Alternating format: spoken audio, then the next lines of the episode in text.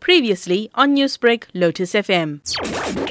It's a very serious bite. It is um, a medical emergency. The venom does act really, really quickly and it affects your diaphragm and your, your respiratory system. So it basically makes it more and more difficult for you to breathe until you eventually suffocate. Now that doesn't take very long. Obviously it depends on so many factors like the age of the person, the size of the person, if they've got any other medical conditions and a whole bunch of other factors. On average it's going to take somewhere between two and six hours to kill an adult, and sometimes a lot quicker than that, and a lot quicker in the case of a small child. So it is a medical emergency, and anyone bitten by a snake needs to get to a hospital urgently. And how common is it to find this sort of snake in that area at this time of the year?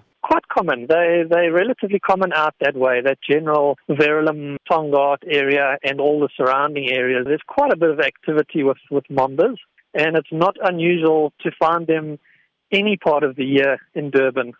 Our weather is really good. We don't see a proper winter where snakes go into a full-on uh, hibernation. So even in the middle of winter, we get a lot of snake activity, and particularly mambas in the winter because they breed in the winter, whereas other snakes uh, will breed in the in the spring. You know, this time of the year.